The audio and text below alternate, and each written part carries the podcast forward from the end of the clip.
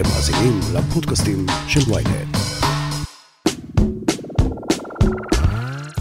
היי, ברוכים הבאים לרפרש, פודקאסט הטכנולוגיה של ויינט.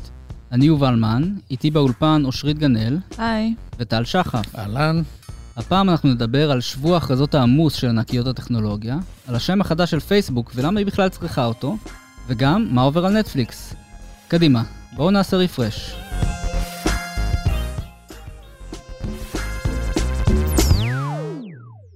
אז איך עבר השבוע שלכם? אה, היה שבוע מעניין, היה שבוע עמוס. היה שבוע מגניב, עמוס ביותר. אבל לא יכולתי שלא לשים לב לאימפריית התקשורת שמוקמת על ידי נשיא ארצות הברית לשעבר אה, טראמפ.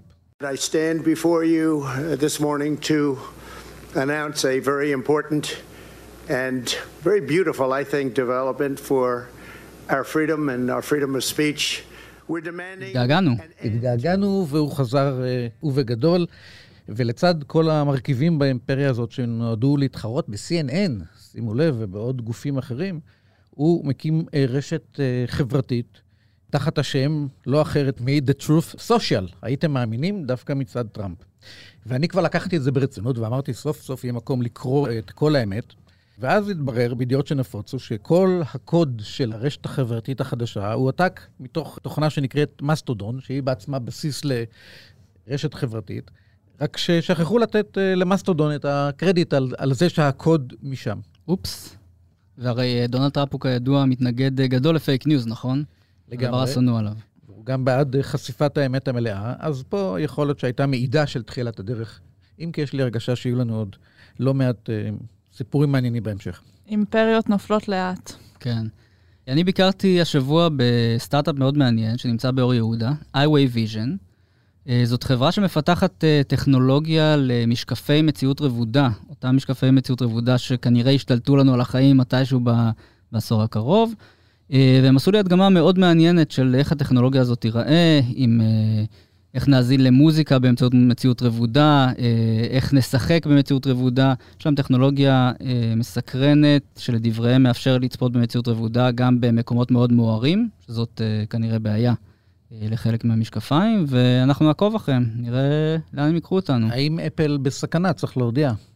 יכול להיות. אמרת שהם ממש מקרינים uh, לתוך הרשתית או משהו כן, כזה. הם מקרינים uh, לייזר uh, לתוך הרשתית. אני לא רוצה להיכנס יותר מדי להיבט הטכנולוגי של זה, אבל... רופאי העיניים עזבו את הקבוצה. כן. האם זה מאפשר גם לעשות שיפור ראייה, אם כבר עובדים על הרשתית? אני לא יודע, אבל זה היה מאוד מעניין, הצצה לעתיד שמחכה לנו. נזכיר שגם פייסבוק עובדת על משקפי מציאות רבודה, גם אפל כנראה, למייקרוסופט יש את הולולנס, לא מעט ענקיות טכנולוגיה עוסקות בזה, ולכן מעניין לראות סטארט-אפ קטן באור יהודה עובד על טכנולוגיה שאולי תתחרה יום אחד בענקיות האלה, או תירכש על ידה. מגניב לגמרי. אושרית, מה איתך? אני עבדתי השבוע על כתבה שעלתה ב- בסוף השבוע בוויינט, המדריך המלא לפרידה הדיגיטלית. זה לא מדבר על איך לזרוק מישהו בוואטסאפ. באמת היינו. כן. בעצם הרעיון התחיל מחוויה אישית שלי. לפני שנתיים עברתי פרידה מזוגיות מאוד משמעותית, ויש כל מיני דברים שאתה חושב עליהם כשאתה עובר משהו כזה, אבל אתה לא חושב על זה שפתאום פייסבוק יקפיץ לך זיכרונות uh, עם האקס, ופתאום ג'ימל יציע לך להשתמש במייל שלו כל פעם שתרצה להתחבר לאתר חדש, uh, או שוולט בטעות פתאום כמעט יחייב את הכרטיס אשראי שלו, ואיזה פדיחה זאת יכולה להיות. Uh, וזה גרם לי לחשוב על כל הדברים האלה, ולהתחיל לשחק בהגדרות של כל האפליקציות והשירותים האלה, ולהבין קצת יותר איך אפשר uh, למנן את החשיפה הזאת. ובאמת, uh, אני מזמינה את המאזינים uh, לקרוא, זה מדריך מאוד מאוד uh, מקיף, שנוגע בהרבה דברים שקשורים לזה. אבל זה בכלל גרם לי לחשוב על כמה שהרשתות החברתיות, למשל, משאירות בחיים שלנו אנשים שאולי היינו מעדיפים להתרחק מהם, וכמה זה לא טבעי. ואיך אפשר באמת גם לקחת קצת יותר שליטה על הדבר הזה. לגמרי. האמת שאני למדתי כמה דברים חדשים מהמדריך הזה. למשל, לא ידעתי שאפשר להסיר אנשים או תאריכים מהממוריז שלנו בפייסבוק, אז תודה.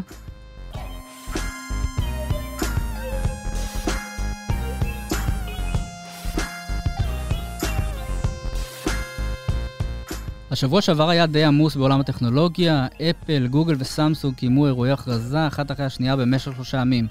אז מה היה לנו שם? בעצם אפל השיקה שני מחשבי מקבוק פרו חדשים, בגדלים 14 ו-16 אינץ', מצוידים לראשונה בשבבים שאפל תכננה בעצמה, ולצד זאת גם את הדור השלישי של האיירפוד, זה האוזניות הסופר פופולריות שלה. אה, זה בעצם חלק מהמעבר של אה, אפל לשבבים שהיא מתכננת בעצמה. את המהלך הזה מוביל ג'וני סרוג'י, הישראלי הכי בכיר בחברה, שמכהן כסגן נשיא בכיר לטכנולוגיית חומרה. The transition to Apple Silicon is all about bringing its incredible performance, custom technologies, and relentless focus on power efficiency to the Mac. And M1 has done exactly that. Not כן, only אפשר לראות שאפל שמה יותר ויותר דגש על המעבדים שלה. עד עכשיו היה לנו מעבד M1, עכשיו יש לנו כבר כמה גרסאות של אותו מעבד, ולפי כל ההערכות שאנחנו קוראים ונשים בהם, אה, אכן מדובר במעבדים מהשורה הראשונה, שברור מאוד מי היעד שאותו המעבדים האלה הכי הרבה מפחידים. כמובן, אינטל, שציפתה להיות בעבר יצרנית המעבדים העיקרית של, אה, של אפל. כן, מדובר די במכה רצינית לאינטל, שעד עכשיו ייצרה בעצם את המעבדים של אה, אפל. אה, חוץ מהמחשבים, היה לנו גם את האיירפודס החדשות, הדור השלישי של האיירפודס, הן עולות אה, 179 דולר. הן כוללות אה, לראשונה עמידות למים וזיעה, וגם תמיכה באודיו מרחבי, שזה בעצם אה, התחושה הזאת שהסאונד מגיע מכל מיני כיוונים, לא רק מימין ומשמאל, וגם עיצוב חדש שמזכיר אה, את אה, דגם הפרו היקר יותר. אם אתם רוצים לקנות אוזניות של אפל, אז יש היום אה, שלוש אלטרנטיבות. איירפודס פרו היקרות שעולות 249 דולר, שכוללות גם ביטול רעשים. את הדגם החדש, שכולל עמידות למים וזיעה ותמיכה באודיו מרחבי, ואת הדגם הזול יותר, האיירפודס מהדור השני, שאין לו את העמידות הזאת, ואין לו אודיו מרחבי, והוא עולה 129 דולר בלבד. אני, אני תוהה מה כתוב באותיות הקטנות של הדגם היותר חלש, הקטן, נא לא להזיע בזמן האימון, כי האוזניות עלולות ללכת אה, לאיבוד. נכון, מאוד מסוכן. בכלל, תחום האוזניות אה, מתפוצץ, יש שם תחרות אה, מטורפת בתחום הזה, אה, נחמד אה, לעקוב אחריו. שאפל מובילה בו, אני חושב, בלי שום ספק. כן, אפל היא לגמרי. האיירפוד זה המותג הכי נמכר בשוק האוזניות האלחוטיות. וכמו שדיברנו שבוע שעבר, אולי אנחנו נראה אותה בקרוב ממנפת את הפופולריות הזאת והופכת את האיירפודס לאיזשהו מכשיר רפואי אפילו. כן, נכון, דיברנו על זה שהאיירפודס ימדדו לנו את החום, נכון? והם גם אה, יתריעו כשאנחנו הולכים כפופים מדי. כן, האירוע השני שראינו של אפל בתקופה האחרונה, היה לנו את ההשקה של האייפונים, ועכשיו את האירוע הזה של המחשבים והאוזניות. בשנה שעברה היה שלושה אירועים של אפל בסתיו, אבל uh, זה היה יותר uh, קשור כנראה לעיכובים שהקורונה גרמה, אז לא צפוי שהשנה יהיה עוד אירוע. אבל uh, ב-2022 יכול להיות שהיא הולכת להוציא איימק חדש, אייפון SE, אייפד פרו ומק מיני. אז uh, יש למה לחכות. אני רוצה רק להגיד, בתור מי שהיה באירוע האחרון של אה, אפל, של השקה פיזית מול עיתונאים בקופרטינו, אי שם ב-2019 הרחוקה. אה, אי שם, אכן, שיכול להיות שזאת אחת מהשפעות הקורונה שעד היום לא נתנו עליה את הדעת. מדובר פה באינפלציה של אירועים לתקשורת, כי אין שום סיבה לא לעשות אותם. אתה לא צריך לכנס את העיתונאים, לא צריך להזמין להם טיסות ומלונות, ולא צריך להתעסק במבטים עין בעין, אתה פשוט מקליט וידאו מדהימים. ומקרין אותם אה, בזמן מסוים, וכולנו מתרגשים. נכון. השפעת הקורונה החדשה. ואין פדיחות שיכולים להיות באירועי לייב. זה כי את לא הסתכלת על האירועים של גוגל אה, ועוד כמה אחרים. אבל אצל אפל אין פדיחות. של אה, של מייקרוסופט. שהשידור שלהם הפסיק לעבוד באמצע כשהם השיקו את ה-Windows 11. האמת שקראתי איזה ניתוח מעניין בבלומברג של אה, אלכס ווב, שדיבר על זה שבעצם מאז שג'וני אייב, המעצב הראשי המיתולוגי של אה, אפל, עזב אותה ב-2019, שאנחנו רואים עכשיו דווקא איזשהו שיפור בפונקציונליות של המכשירים. שדווקא אייב אה, ככל הנראה תיעדף את האסתטיקה ואת העיצוב, אפילו על חשבון פונקציונליות. ולמשל במקים שיצאו עכשיו, אז אנחנו רואים למשל שזנחו את uh, מקלדת הבטרפליי, שאומנם הייתה, אפשרה עיצובים דקים יותר, אבל uh, היו איתה הרבה בעיות, היא נהגה להיתקע, uh, וגם החזירו את הפורטים של ה-HDMI למשל. אז uh, יש כאן uh, פתאום פונקציונליות תופסת מקום חשוב יותר, שבסוף זה באמת מה שחשוב, לא? אני רק אגיד על זה שאם אפל לא הייתה מקדמת את נושא העיצוב לאן שהיא קידמה אותו, היא לא הייתה אפל, והמכשירים שלה לא היו מכשירים שכולנו מתלהבים מהם פעם אחר פעם. העיצוב הוא חלק מרכזי, אם לא העיקרי, בעיניי, במכשירים של אפל. כן, אז לא מדברים כמובן על לזנוח לגמרי את העיצוב, אבל uh, לתת איזשהו איזון יותר uh, בין זה לבין באמת הפונקציונליות של המכשיר, ולהקשיב ל- לתלונות של הלקוחות שלך. כן, אין ספק שהחיבורים במקים הישנים הם בעיה, אין מספיק חיבורים, אין HDMI, לא היה. זה די מבאס מניסיון. יום אחרי ההשקה של אפל הייתה הכרזה יותר מעניינת לדעתי, גוגל השיקה שני סמארטפונים חדשים, פיקסל 6 ופיקסל 6 פרו, לראשונה עם מרכז שבבים שהיא תכננה בעצמה, טנסור. The brains of our new Pixel lineup is Google Tensor, a mobile system on a chip. אה, המחירים נמוכים מאוד ביחס למתחרות, החל מ-599 דולר לפיקסל 6, החל מ-899 דולר לפיקסל 6 פרו. אה, יש להם גם עיצוב מעניין, נכון? עיצוב אה, אה, מדהים שלא, הם הקדישו בערך רבע שעה מתוך האירוע ההשקה. העיצוב, בוא נאמר, מתמצא בפס שחור בשני שליש העליון של המכשיר, סביב המצלמות, בצד האחורי, כן. ומעליו יש אה, צבע מסוים, ומתחתיו יש אה, גוון כלשהו יותר בהיר של אותו צבע, ומי שהציגה את העיצובים מאוד התלהבה מהשילוב של צהוב עם כתום ושל ירוק עם ירקרק. אבל יש אנשים שכנראה זה מה שעושה להם את החוויה, ובהחלט צריך להעריך אותם על זה. לגמרי, אבל מה שבאמת מעניין זה הערכת שבבים שבתוך המכשיר הזה, וכעת, אה, שימו לב, גוגל שולטת לחלוטין גם בחומרה וגם בתוכנה. זה מזכיר לכם אולי חברה אחרת? מזכיר לנו את מה שעשתה אפל עם M1. ועם האייפון כמובן, שבו היא שולטת גם במערכת ההפעלה iOS, גם בשבבים, אה, וגוגל רוצה גם. גוגל בעצם רוצה לייצר את האנדרואיד האולטימטיבי. זה שכל העולם יישא אליו עיניים וירצה להיות בדיוק כמוהו. בהחלט. ואגב, בוא לא נשכח את מי היא מעיפה מהשוק, אם אכן זה יקרה, לפחות בחלק של המכשירים שלה, וזה חברת אה, קוואלקום, שהיא יצרנית הבלתי מעוררת כמעט של ס- שבבים לסמארטפונים. במקרה הזה, אינטל כבר מחוץ לתמונה הרבה שנים, אבל קוואלקום מובילה ברמה. נכון, ובעצם מה שהשבב הזה מא- מאפשר זה לקחת את היכולות המאוד גבוהות של גוגל בבינה מלאכותית ולהכניס אותם בעצם לסמארטפונים הקטנים האלה. וגוגל בעצם מכניסה פה כמה יישומים מאוד ייחודיים שאין באף אנדרואיד אחר. למשל, ראינו באירוע ההשקה שלהם הדגמה מאוד מעניינת של תרגום סימולטני בזמן אמת, הם טוענים שזה עובד עם 48 שפות. זה ממש בזמן אמת מתרגם לך אה, משפה לשפה, וזה נראה פיצ'ר מאוד מעניין. יש שימוש בבינה מלאכותית שנמצאת על גבי המכשיר בתוכו, וכל העיבודים נעשים בתוכו. 完全な感想ですがあまりにも完璧に翻訳されているので驚いています I'm surprised that it's translated so perfectly. What is it ראינו גם פיצ'ר של אה, מחיקת אובייקטים מתמונות באופן אה, בלתי מורגש, שזה גם נראה כמו משהו שהייתי מאוד שמח אה, לנסות בעצמי. אובייקטים אתה מתכוון לכל מיני אנשים שעושים פוטו-בומבינג, או שהם מציצים מאחורי הכתפיים, או שסתם נמצאים ברקע ואתה לא רוצה אותם. לגמרי, למה לא למחוק? מומחי. הפוטושופ צריכים להתחיל לדאוג? יכול להיות. בהחלט, זאת הדאגה העיקרית שלהם. גוגל לא יכולה להרשות לעצמה שלא להיות בתחום הסמארטפונים, היא עושה הכל, ועכשיו היא עושה גם סמארטפונים טובים. מה שאותי מעניין זה האם גוגל תצליח לייצר את היוקרה שנמצאת מאחורי הסמארטפונים של, אה, של אפל, מאחורי האייפונים. אה, אם המכשירים אכן יהיו כאלה שכל אחד מאיתנו נו- נורא רוצה שיהיה לו פיקסל 6 שכזה, אז בזה היא תצליח באמת לתפוס תנופה, ואז אני לפי דעתי ערוכה ומוכנה אה, ממש להתקדם במעלה השוק ולאיים אולי יום אחד אפילו על סמסונג. אה, אני חושבת שכל הנושא של אה, חטיבת החומרה של גוגל זה תחום מאוד מעניין. אה, גוגל באופן מסורתי כמובן אה, חברת אה, תוכנה, וזה עדיין הדבר העיקרי שהיא עושה, אבל בשנים האחרונות ראינו אותה עושה עוד ועוד צעדים בתחום החומרה, בתחום המכשירים. היא רכשה את נסט, החברה שמייצרת מכשירי בית חכם. היא רכשה חלק מהחטיבה של HTC, באמת בשביל לייצר סמארטפונים. והחזון שלהם בכל התחום הזה הוא כפול. מצד אחד הם רוצים באמת לבנות אה, לאורך זמן עסק אה, יציב.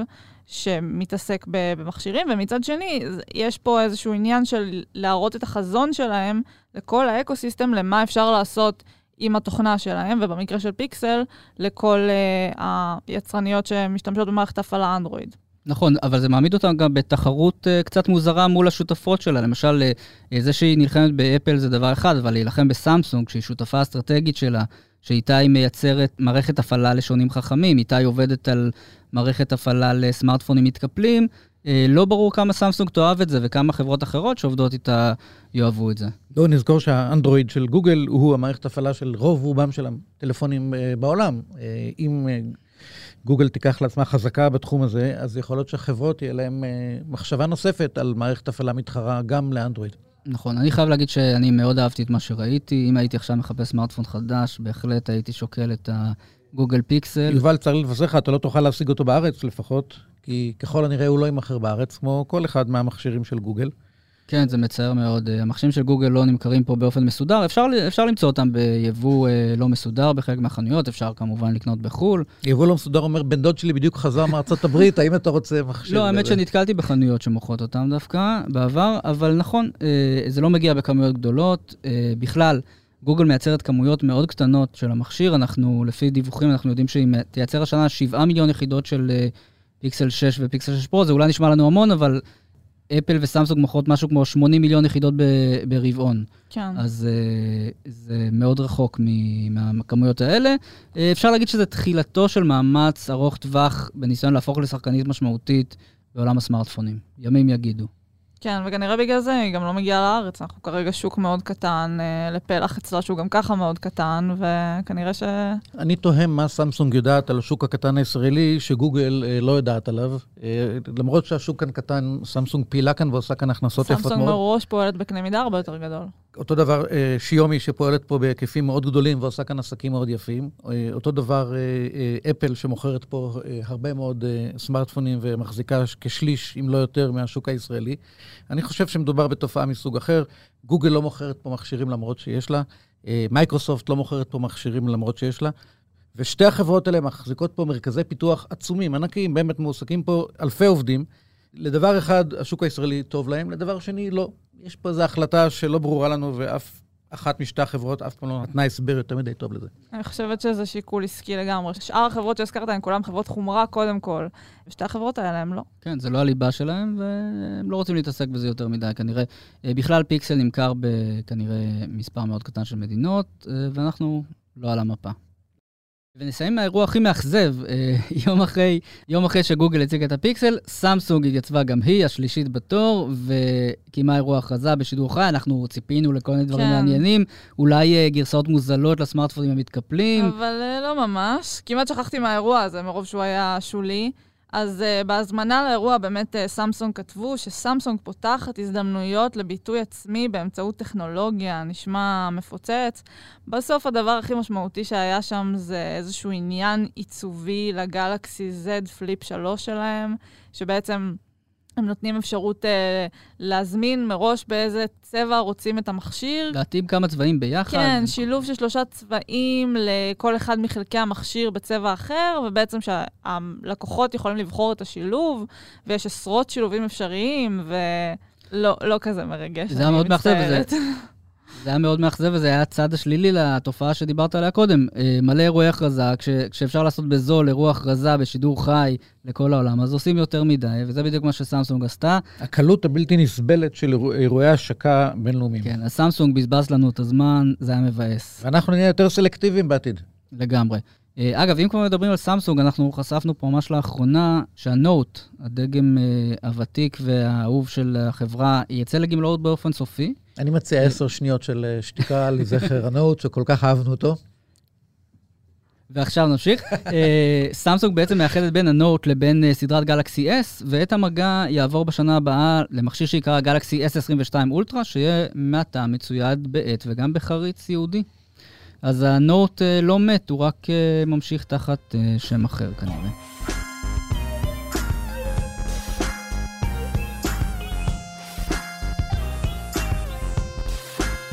טוב, מרק צוקרברג התקשר אליי לפני כמה ימים והוא שאל אותי, תגיד, יובל, יש לך רעיון לשם חדש לחברה שלי? אין לי מושג איך לקרוא לה. אז מה, יש לכם איזה רעיון? כן, אבל אני לא מוכן לחשוף את זה פה, כי אני מנסה לחשוב כמה אה, פייסבוק תהיה מוכנה לשלם על שם באמת טוב שבו היא תשתמש מעכשיו ואילך. יכול להיות שככה, בלי שאף אחד שומע, אני אספר פה על כמה רעיונות. אנחנו לא נגלה לאף אחד. תראו, אנחנו מדברים על משהו שנועד כנראה לקדם את אה, המטאוורס אה, קדימה ואת פייסבוק אה, בתוך המטאוורס, ולכן אני חושב שהשם הוא מובן מאליו, הוא מטאפייס. מה יכול להיות יותר טוב מזה? שילוב של שני העולמות. מטאפייס, אוקיי. אושרית? אז פייסבוק מאוד מנסה לשכנע אותנו בזמן האחרון, ש... שלמרות כל הביקורות, הם עושים את כל המאמצים, ופלטפורמות שלהם בטוחות לשימוש, אז אולי נשנה את זה מפייסבוק לסייפבוק. ואם נסתכל על הדברים כמו שהם, אז uh, זה ברור שכל המהלך הזה הוא בסך הכל uh, שינוי קוסמטי, ולא שינוי עמוק יותר. אז אפשר לשנות את זה מפייסבוק לפייסליפט. אבל אה, אם ממש נסתכל על הדברים בעיניים, כולנו יודעים מי השליט הבלתי מעורער של אה, פייסבוק, שבסוף מקבל את כל ההחלטות, שיש לו את רוב זכויות ההצבעה, והוא גם היושב ראש וגם המנכ"ל, אז בואו פשוט נקרא לזה דה מרק. The Mark. אהבתי. יש לי, יש לי, יש לי. אה, אנחנו יודעים שפעם הייתה רשת חברתית, אה, מטאוורסית שכזאת, שקראו לה Second Life. יכול להיות שאפילו קיימת עד ימינו אלה, ככה נאמר לי. אני חושב שזה ממש מובן מאליו שפייסבוק בשמה החדש יהיה Second Face. מה יותר יפה מזה? Second Face. אבל כשאני חושב על הרשת של אה, טראמפ שהולכת להיקרא The Truth, אני חושב שהרשת של אה, פייסבוק בתור תשובה תקרא לעצמה The Whole Truth. ואם הם יקימו עוד רשת מתחרה בעצמם, הם יקראו לה And Nothing But The Truth. האמת שאני חושב שאם אה, מרק צוקרברג באמת רציני לגבי החזון שלו לגבי המטאוורס, אז למה לא להטריל את כל העולם ולקרוא לחברה שלך מטאוורס, שזה כמו לקרוא לחברה שלך האינטרנט. אני חושב שזה מאוד מתאים למרק צוקרברג. יש ממש סיכוי שהם יעשו את זה. אני ממש מאמין שזה יכול לקרות. אגב, ברשת כבר ראיתי כל מיני הצעות מצחיקות, כמו למה לא לשנות לרפאל חיים פייסבוק, או כל מיני הצעות כאלה, זה נחמד. אה, אבל האמת ששמענו על כמה שמות אפשריים, ביניהם מטא, שזה מטא, קיצור של מטאוורס, הורייזן. בעברית זה לא מתרגם טוב. נכון, כן, אי אפשר לתרגם את זה לעברית, השוק פשוט הישראלי מטא. יעשה להם בעיות. אה, לא, אני אומרת, זה נשמע כמו מישהי שמתה. אה, מטא, אוקיי. אוי הרשת. ואבוי, לא חשבתי על זה. הורייזן, שזה השם של הפלטפורמת אה, מציאות אה, מדומה של אה, פייסבוק, וקונקט. אני חושב שקונקט אה, זאת גם אפשרות, כי בעצם אה, מרק צוקרברג כל הזמן אומר, אנחנו רוצים לחבר אנשים, וביום חמישי מתקיים הכנס שלהם, פייסבוק קונקט, שבו הוא עשוי אה, להכריז על השם החדש, אז אולי קונקט זה, זה יהיה השם. כן. בואו רק אה, לא נשכח שאנחנו לא מדברים על החלפת המותג פייסבוק. אם מישהו חשב שבזה אנחנו נפטרים מהשם, לא. פייסבוק תמשיך להיקרא פייסבוק. כל מה ש- הפלטפורמה. הפ- הר- הרשת החברתית, פייסבוק, תישאר פייסבוק. ואולי זה יותר דומה למבנה שבו אה, גוגל הקימה חברת אם בשם Alphabet, ובעצם היא עברה לשיטה של פירמידה, שבה יש לגוגל חברות נוספות, שמעל כולן נמצאת חברה אחת שנקראת Alphabet. אז בואו נגיד קצת באמת מה בכלל עומד מאחורי המהלך הזה ולמה פייסבוק פתאום אה, יום בהיר אחד רוצים לשנות את השם. אז אה, הדבר הראשון, לפי הערכות, זה שבאמת הם רוצים למתג את עצמם מחדש סביב עניין המטאוורס, שזה החזון לאינטרנט העתידי, שיכלול הרבה יותר חוויות בתלת מימד, ושאנחנו נרגיש הרבה יותר מוטמעים בתכנים שאנחנו צורכים. וזה מאוד סביר שזה באמת מה שעומד מאחורי זה, הם רוצים להיות מזוהים עם המטאוורס, זה עכשיו משהו חדש, מרגש, אנשים לא לגמרי מבינים מה זה, וזו ההזדמנות שלהם אה, להיות הראשונים שתוקעים דגל ונכנסים לתודעה בתור החברה שתבנה את המטאוורס. אגב, זה גם יעזור להם לפנות יותר לילדים ולקהל הצעיר, שסוג של חוויות כאלה מעניינות אותו, ושאנחנו יודעים שהם פחות מתעניינים בפייסבוק. בעצם, אה, אושרית, מה שאת אומרת זה שהפייסבוק כרשת חברתית היא כבר לא העתיד של פייסבוק החברה. זה בעצם העניין. זה בעצם לא מה שאני אומרת, זה מה שצוקרברג בכבודו אומר אה, כבר תקופה, לא באופן ישיר שהרשת החברתית היא לא העתיד, אלא שפייסבוק הולכת להפוך לחברת מטאוורס, אנשים יכירו את פייסבוק בתור חברת מטאוורס, ויש הרבה חברות, אגב, שרוצות לבנות את המטאוורס, כמו Epic Games, כמו רובלוקס, כמו אפילו מייקרוסופט ואנווידיה מושקעות בזה, אז יש כאן תחרות על המימד הזה שאפילו עוד לא קיים. למעשה זו תחרות על מי תהיה התשתית של המטאוורס, והחברה שתנצח בתחרות הזאת תהיה מאוד עשירה בעשורים הקרובים, אה, ובכלל לא בטוח שזאת תהיה פייסבוק. נכון. ויש עוד סיבה לשינוי השם. בהחלט. אז כמו שאנחנו יודעים, פייסבוק uh, מתמודדת בשנים האחרונות uh, עם המון המון ביקורת. אנחנו רואים את זה ממש בשבועות האחרונים, עם ההדלפות של uh, פרנסס הוגן, העובדת לשעבר בחברה שהוציאה אלפי מסמכים פנימיים uh, לא מחמיאים במיוחד על, uh, על הכשלים בעצם בהתנהלות של החברה, ועל ההשלכות המאוד אמיתיות שלהם, כמו פגיעה בדימוי גוף של נערות.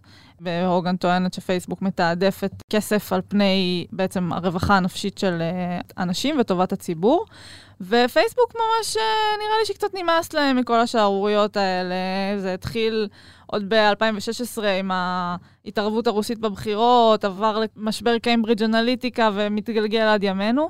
והם רוצים לפתוח דף חדש. בואו נגיד שצריך לשים את זה בפרופורציה, האם פייסבוק תצליח להתחמק מכל ההאשמות האלה ותצליח לסגור את הפרק הזה מאחוריה, זה בכלל לא ברור עם מבול החקיקה והרגולציה שהיא עומדת לחטוף. כן, אני מניח שהסנאט לא יראה, אה, יש חברה חדשה, שכחנו הכל, הכל בסדר. דף חדש.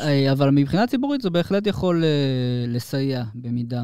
עד היום זה סייע. עד היום הם הצליחו למשוך את האש תמיד לכיוון אחר, ופתאום תמיד הופיעו פיצ'רים חדשים שכתבנו להם והתרגשנו מהם ושכחנו את ה, כל הדברים הרעים שהם עשו לפני כן. הפעם עושה רושם, זה לא יעבוד. כן, כנראה שזה לא יעזור להם. השבוע כבר ראינו אה, שורה של הדלפות חדשות אה, על פייסבוק. נכון, אה, הוגן לא עוצרת, אה, במספר כלי תקשורת בו זמנית בעצם אה, פורסמו דברים אה, מאוד לא מחמיאים על החברה. זה בעיקר סבב סביב אה, העניין של אה, המהומות בקפיטול. סביב הבחירות של ביידן לנשיאות. Stop the Steal הייתה הטענה שבעצם הבחירות בארצות הברית אה, נגנבו, שהייתה פה רמאות, וצריך לעשות הכל בשביל אה, למנוע את זה.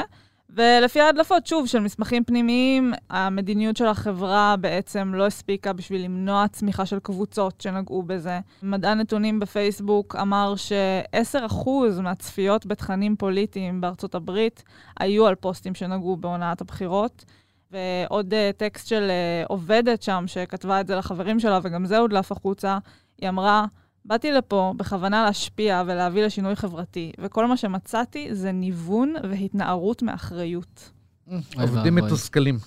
בהודו uh, התגלה שהמוצרים של פייסבוק סייעו להפצת uh, שנאה על רקע דתי, וגם גילינו שיש מדליף חדש או מדליפה שהזהות שלהם לא נחשפה, והם הגישו תלונה אה, לסק, לרשות לניירות ערך בארצות הברית, והם טוענים בערך מה שפרנסס הוגן טוענת, שהחברה אה, מתעדפת את הרווח העצום שלה על פני הרווחה של המשתמשים. כן, יש פה כבר uh, הרבה מעורבות של uh, מחוקקים ורגולטורים, ואנחנו ראינו שבארצות הברית המחוקקים כבר ממש uh, בעצם עושים יד אחת, הרפובליקנים והדמוקרטים, uh, בביקורת שלהם כלפי החברה. קשה לי להאמין ששינוי שם זה מה שיעזור פה, uh, ותרשו לי לצטט את שייקספיר. יוליה, ברומאו ויוליה בעצם יש לה מונולוג uh, מפורסם, שהיא שואלת uh, What's in a name, כשהיא מגלה בעצם שרומאו הוא מבית מונטיגיו, uh, והיא אומרת, מה כבר יש בשם, גם אם נשנה לוורד את השם, עדיין יהיה לו ריח מתוק. הריח של פייסבוק, אני לא יודעת עד כמה הוא מתוק, אבל כנראה שהשם באמת זה לא העניין פה.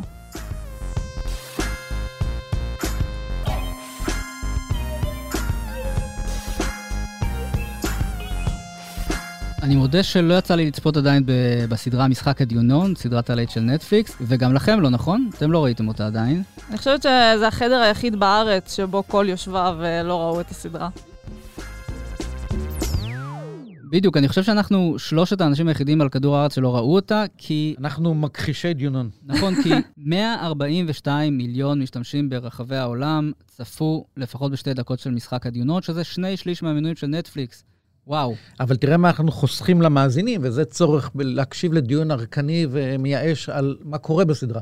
על זה לא נדבר פה. כן, כי אין לנו מושג. כי אין לנו מושג. אה, לא הייתי אומרת שאין לנו מושג, אנחנו בכל זאת חיים אה, בעולם הזה, ונחשפים לממים ולכתבות. אוקיי, אושרית, בואי תתארי בבקשה כן. את התפתחות העלילה. אני חושבת שגם המאזינים שלנו כבר מעודכנים. מה שמעניין יותר זה שנטפליקס פרסמה לפני מספר ימים את הדוחות הכספיים שלה, ומסתבר שמשחק הדיונון זה מנוע צמיחה אדיר עבור ענקית הסטרימינג. ברבעון האחרון היא הוסיפה 4.4 מיליון מנויים חדשים, בין היתר או בעיקר בזכות הסדרה הזאת שהיא ממש להיט, וזה הרבה יותר ממה שאנליסטים העריכו. יותר מזה, ההיקף הצפייה כל כך גדול, שספקיות האינטרנט בכמה מקומות בעולם תובעות את נטפליקס בדרישה לתוספת תשלום מצידה. בגלל שכמות הצפייה, כלומר רוחב הפס שנדרש כדי לשדר את הצפייה הענקית הזאת של אה, מיליוני אה, צופים, אה, העלתה להם את ההוצאות ואת היקף הצריכה של החשמל ומי יודע מה עוד. כלומר, אם רוצים כסף מנטפליקס, בואו תחלקו איתנו את ההכנסות שלכם. ויש להם ממה לחלוק. לאחרונה הודלף שהשווי של הסדרה הזאת הוא 900 מיליון דולר. סדרה שעלתה 21 מיליון דולר בלבד.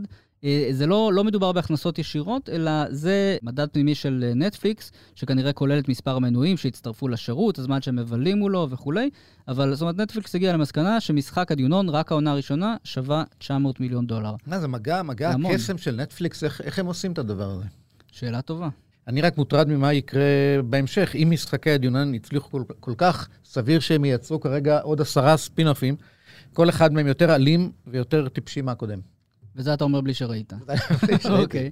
אבל אלימות וטיפשות, אני כבר הבנתי שיש שם הרבה. דווקא טיפשות אני לא חושבת שיש שם, אבל אה, כאמור גם אני לא צפיתי. נטפליקס באמת יש להם אה, צפיות אה, די ורודות. אם אמרנו שברבעון הזה הם הוסיפו 4.4 מיליון מנויים חדשים, ברבעון הבא הם מעריכים שיהיו להם 8.5 מיליון מנויים חדשים. כפול. כן, כמעט כפול. בעצם יש עניין שברבעון האחרון יצא המון תכנים שהתעכבו בגלל הקורונה, והמגמה הזאת הולכת להימשך.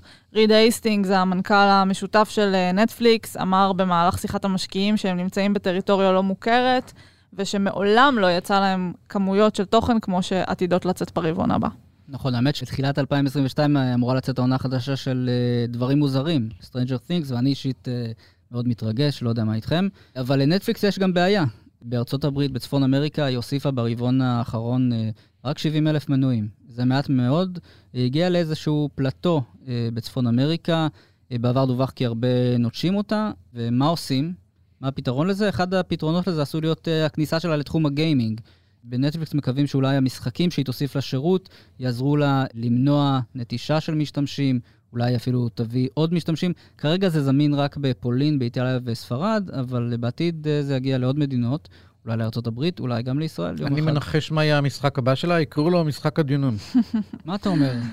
כן, כרגע זה בשלב מאוד ראשוני, הנושא הזה של הגיימינג. מה שמעניין זה שבגלל שזה חלק מהפלטפורמה ובעצם נכלל במחיר המנוי, אז uh, המפתחי משחקים שלהם לא צריכים להיות מוטרדים מלשלב פרסומות או כל מיני אפשרויות לרכישות בתוך המשחקים, uh, וזה נותן להם ככה קצת יותר uh, חופש uh, פעולה, ונראה לאן זה ילך. עוד uh, נקודה מעניינת שלמדנו מהדוחות זה שנטפליקס הולכת לשנות את הדרך שבה היא מודדת מהם התכנים הכי נצפים שלה. עד היום הדירוג בעצם מתבסס על uh, מספר צופים לפי מספר מנויים.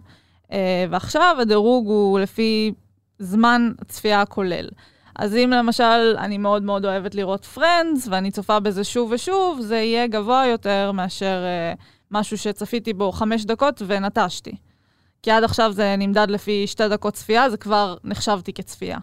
עכשיו, משהו מצחיק שקרה בעקבות זה, זה ש-The Irishman, הסרט של סקורסזה, שהוא מאוד מאוד ארוך, וואו, מה, הוא מעל שלוש שעות? משהו כזה, כן. עד עכשיו הוא בכלל לא היה בעשרת הסרטים הכי נצפים של השירות, ועכשיו הוא מתברג במקום השלישי.